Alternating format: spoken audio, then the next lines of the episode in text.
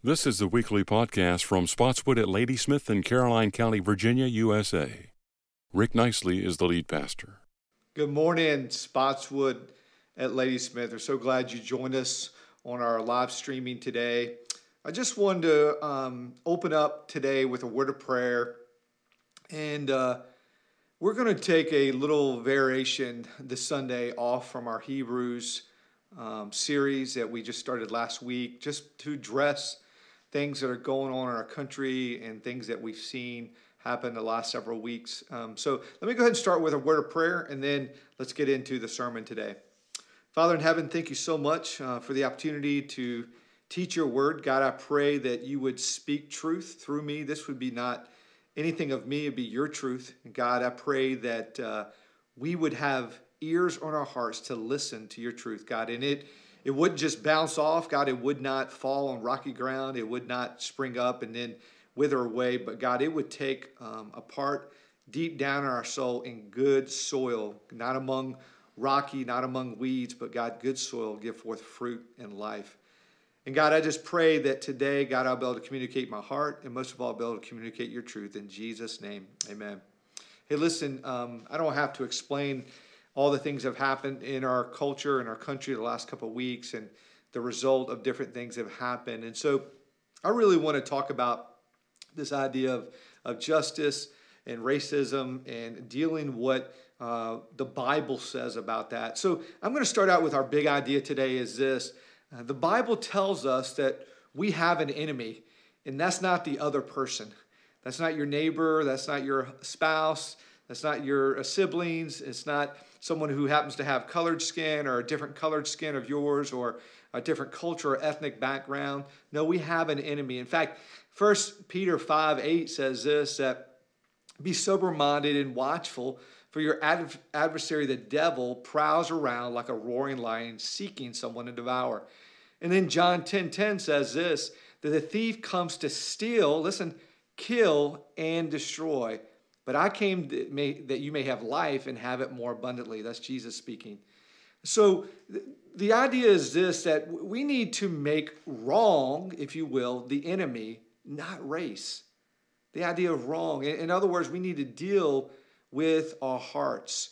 You know, the Bible, as you read through the Bible, as you read through human history, this is something, unfortunately, that is common. We see in the very first family, Adam and Eve, the very first family that God created, we see Cain and Abel. We see Cain killing his own brother Abel. In fact, the first gift that God gave to Adam, was breath. And we see that literally Cain steals his brother's breath. He takes the very life out of him. And so we've seen this throughout history. We've seen certain people suppress other people. We've seen people take advantage of other people. We've seen males take advantage of females. We've seen other races or other countries take advantage of other countries. And even today, there's great suppression in many countries. There's great injustice happening in places across and around the world and even in our own country. And so we need to make wrong the enemy, not race. I just want to share my heart for a few moments. You know, this week as my family and I were watching a movie. We were watching a movie called Hidden Figures. I don't know if you've seen that movie, but it's a great movie. It's a depiction of three black ladies who were in the NASA program in the mathematic and area, and they did great things for NASA.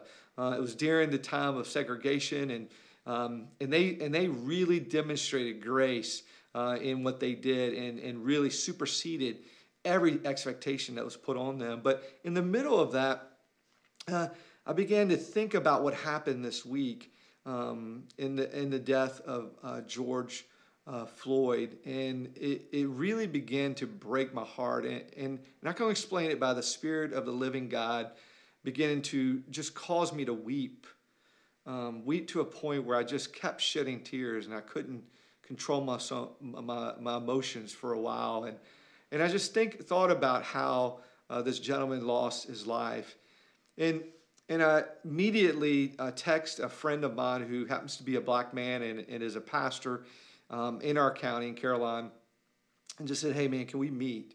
And that gentleman was gracious enough not only to meet with me, and I called him the next day, and I shared my heart, shared what God was doing in my heart. And not only was he gracious enough to meet me, but he was also gracious enough to meet with our elders. And, you know, what we did during that time was we listened a lot.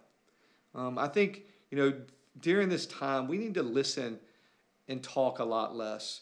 We need to listen to each other. We need to start conversations with each other. And I think my wife will be grateful that I'm beginning to learn to listen a lot more than talk. But we need to do that. You know, what I've learned is we tend to judge others by their worst actions. I've said this before. We tend to judge others by their worst actions, and we tend to judge ourselves by our best intentions.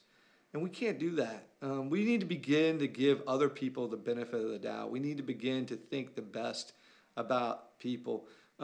If we deepen, this is the other thing I learned this week, if we deepen our love for God, we're just going to deepen our love for others. And not only is it going to deepen our love, it's going to deepen our compassion, and it's going to deepen this idea of justice for others. So, you know, sometimes I think we can become a prisoner within our own context. What I mean by that is, in many ways, we can become kind of in this bubble, right? We associate with the same people all the time. We talk to the same people all the time. We have same set of friends, and there's nothing wrong with that. But we need to begin to understand that there's other points of views, and there's been people who've had other experiences. And you know, I grew up in a white body. I couldn't control that. God chose to put me in a white body, but I can't understand what it means to grow up in a black body, or for that matter, another skin color or another cultural ethnic background. I don't know what that's like, and so I need to begin to listen and try to understand. And so as we talk about that, I want us to understand this, that all human beings from every tongue and every tribe and every nation and every culture and every ethnicity are made in the very image of God. We need to understand that. We've all come from the same mother and father, Adam and Eve. God created Adam and Eve and dispersed them, right? I mean, we see them multiply, right? We see them be fruitful and multiply. And we see eventually all who came that not only came from them, but also came from Noah and his family eventually, which were from Adam and Eve. And so we see that every tongue, tribe, nation, every ethnicity, is from that, right? So we need to understand that. In fact, let me read this to you in Genesis 1. Genesis 1, this is God speaking to himself, plural, the Trinity. It says this, "Then God said, let us make man in our image and after our likeness, and let them have dominion over the fish and over the sea and over the birds of the heavens and over the livestock and over all earth and over every creeping thing that creeps on the earth." So God created man in his own image, and in the image of God he created a male and female. Complementary, right? Both man and woman, complementary of each other. Not competition, but complementary, and they have roles. And so this is what we see in the scriptures. And so it's so important to understand we're made in the very image of God. Everyone is. It should break our hearts, the things that we're seeing in the news this week. You know, racism has no place in our society. It should have no place in the church. There are some topics that the church, I don't know necessarily needs to address, but this is definitely one of them. You know, John 3:16, in fact, John is in my reading schedule right now, and reading through John, and John 3:16 just a few days ago, and this is what it says. For God so loved the world that he gave his one and only son, right? That whoever should believe in him should not perish, but have everlasting life. Now listen, John 3:17 is what we forget. For God did not send his son into the world to condemn the world, but in order that the world might be saved through him. So understanding that God loves everyone. When it says, for God so loved the world, he loves the chief of his creation, which is man and woman, which is the human race, human beings. This is what we see. You know, if we value someone one way and we devalue someone the other way, I've said this so many times, that is anti-gospel. That is anti-Christ. That is anti-God.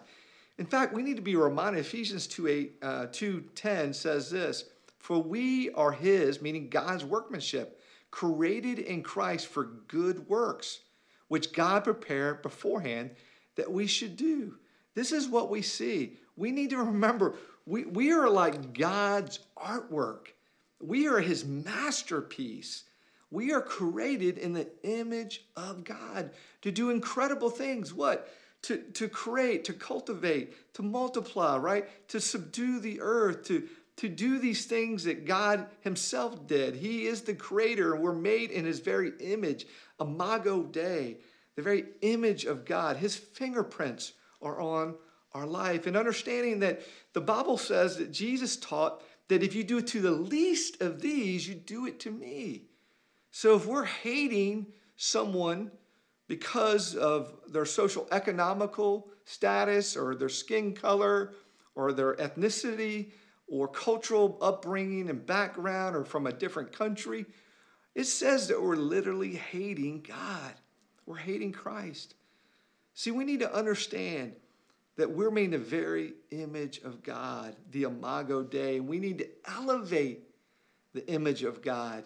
You know, Satan's the one who wants to kill, steal, and destroy. He hates us. He hates human beings. That's why I believe with all my heart that abortion is rampant, because he hates the very image of God. This is why racism can do the same thing. This is why he wants to pin us against one another. He wants to pin us against one another on every level. But we need to sit back and listen to each other. We need to give each other the benefit of the doubt. We need to love each other because we're made in the very image of God. See, when we do that, when we value one person and devalue the other person because of their skin or whatever, that is racism, and it is a sin. James 2:1 says this, "My brothers, show no partiality as you hold the faith of your Lord Jesus Christ, the Lord of glory." In other words, he goes on to talk about if somebody's rich, don't give them the best seats. If someone's poor, don't give them the worst seats. Listen, the reality is we should have no favoritism, because there is no favoritism with God. There should be no favoritism with us. I'm not going to address directly any issues that took place that have been captured on video the last several weeks. So I'm not going to go over the facts and debate those in any way. I'm not going to try to stand in a justice system. No, we need to trust a justice system, and we need to know that God has ordained judges and juries, and he is going to bring about justice. But we need to understand this. We must begin to respect and love the image of God in individuals. John is a very, 1st, 2nd, and 3rd John are very powerful books.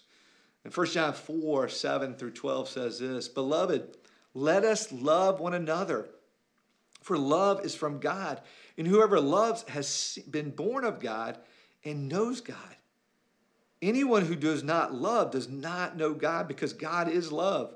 In this, love of God was made manifest among us, that God sent his one and only Son into the world so that we might live through him.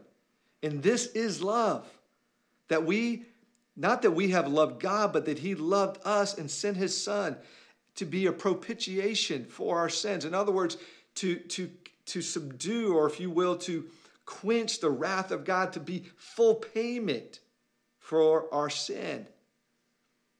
So if God so loved us, we also ought to love one another. No one has ever seen God. If we love one another, God abides in us, and his love is made perfect in us. And then it goes on to verses 19 and 21. It says this, "We love because he first loved us. If anyone says, 'I love God,' yet hates his brother, he is a liar. For he who does not love his brother, whom he has seen, cannot love God, whom he has not seen. And this command we have from him, whoever loves must love his brother." Listen, we need to love each other. We need to have compassion for each other. We need to deepen that love for one another. But the Bible says that we don't just love those people that are nice to us. Even the world can do that. But it says that we must love our enemies. We must pray for those who curse us. Listen, this is what Jesus did. But listen, let's just be honest. When we hear words from a man that say, I can't breathe, and he is being held down by another man with his knee on his neck, the decent human thing to do is to help that man, not ignore that man. I'm not in any way, in any form or fashion, criticizing the men and women of law enforcement or any sworn person to protect and serve our cities, our counties, our towns, our states. And I have nothing but the highest regard for them. But in every profession, there could be a few bad actors that bring about a bad name to all of us. Whether that's in law enforcement, whether that's in business, or even the church for that matter. When one person acts badly, it brings shame to us all. But let me remind you though, let's remind you, a few things is this. The answer is not in some of the things I'm going to talk about. The answer is not in passing more laws. Now, there's nothing wrong with laws, but laws cannot change the heart of human beings. This is a heart issue. And so we can't legislate morality. We should have laws and we should enforce them. But in the end, it's not going to, the death of racism and the death of injustice is never going to come about from more laws. The answer is not looting. It's not vandalizing. It's not burning buildings. All that does is exacerbate the problem. It doesn't fix anything. And to be honest, blasting people on social media, that's never going to change the human heart. Listen, the only answer we have is the gospel of Jesus. The only antidote to racism and injustice in our world is found in the person of Jesus Christ. Listen, the world needs Jesus. The church should be the tip of the spear when it comes to putting an end to the ugly monster of division and injustice and racism in our country. We need to look at the history of the church. Anytime there's been any kind of evil, injustice, the church is raised up and went after it. Just like in any pandemic, they don't run from it, they run into it. It's like a fireman. They don't run away from the fire, they run into it. This has been the church in its history. It's went about trying to do good in this world. And so we need to be the tip of that spear. See, in reality, we need to begin not just to memorize the word and not just to hear the word, but we need to begin to live the word. I mean, we need to be like Jesus. We do call ourselves Christians, little Christ, right? We need to be like Christ. What did Christ do? He went to the Samaritan, the one that the Jews considered half-breeds, right? He went to the woman at the well, the Samaritan woman, and loved her where she was at, right? He went to the lepers and the lame, and those were the outcasts. The tax collectors were despised, to the prostitutes who were despised. He went to those who were down and out, those who experienced injustice, those who experienced racism. That's where he went. Those are the people he went after. We need to begin to think more like Jesus thinks. We need to serve more like Jesus served. We need to love the way that Jesus loved. And we need to begin to live the way Jesus lived. This is how we need to live our lives. You say, what does Jesus want for us here on earth? How does he want us to live our lives? Well, it's written in this word how he wants us to live. It's found in Matthew 6. When his disciples asked Jesus, the only thing he ever asked them, they asked him to do, how do we do this? It was to pray. Because they saw Jesus pray with such authority and with such intimacy with the Father. And he said, how should we pray? And this is what Jesus says, pray like this. Pray like this. That our Father in heaven, hallowed be your name. Your kingdom come, your will be done on earth as it is in heaven. Now, I want you to think about that. On earth as it is in heaven. Well, how do we know what heaven's going to look like? Well, I'm so glad you asked me, because we have the answer right here in the book of Revelation. It's a powerful scene. And this is where John is taken into the heavens, and he sees the glory of God. And it says this. It says, after this I looked, and behold, a great multitude. No one could number, from every nation, listen, and every tribe, and people, and language, standing before the throne, before the Lamb, clothed in white robes, with palm branches in their hands, and crying out with a loud voice, salvation belongs to our God who sits on the throne and to the Lamb. Now I want you to think about this. This is the picture of the throne of God in heaven. And it says every tribe, every nation, every people, every language standing before the throne. There's not going to be sections in heaven. There's going to be one race, the human race, with every tribe, tongue, and nation, every skin color, bowing before God. Now, let me ask you something. Are we doing that in the church? Listen, I've had great conviction this week in my life. Great conviction. And if we want a church that represents heaven, which is what Jesus said we must do, we need to make sure our lives are like that. I made a commitment to begin to befriend those who look different than me, who have a different skin color than me, who have a different ethnic background than me, cultural background than me. I want to ask you to do the same. Because if we're going to truly be Christians, if we're truly going to be like Jesus, we need to bring heaven to earth. We need to begin to live our lives like this. We need to begin to see our churches transformed into the image of that. See, we need to be reminded that the gospel started out with the initiative of crossing a barrier. Jesus Christ stepped out of heaven. He stepped out of heaven and put on flesh and blood and humbled himself and became that of a servant. He crossed the barrier. And not only that, despite our own sin and us being, the Bible says, enemies of God, Christ died for us. That is the example of Jesus Christ to us.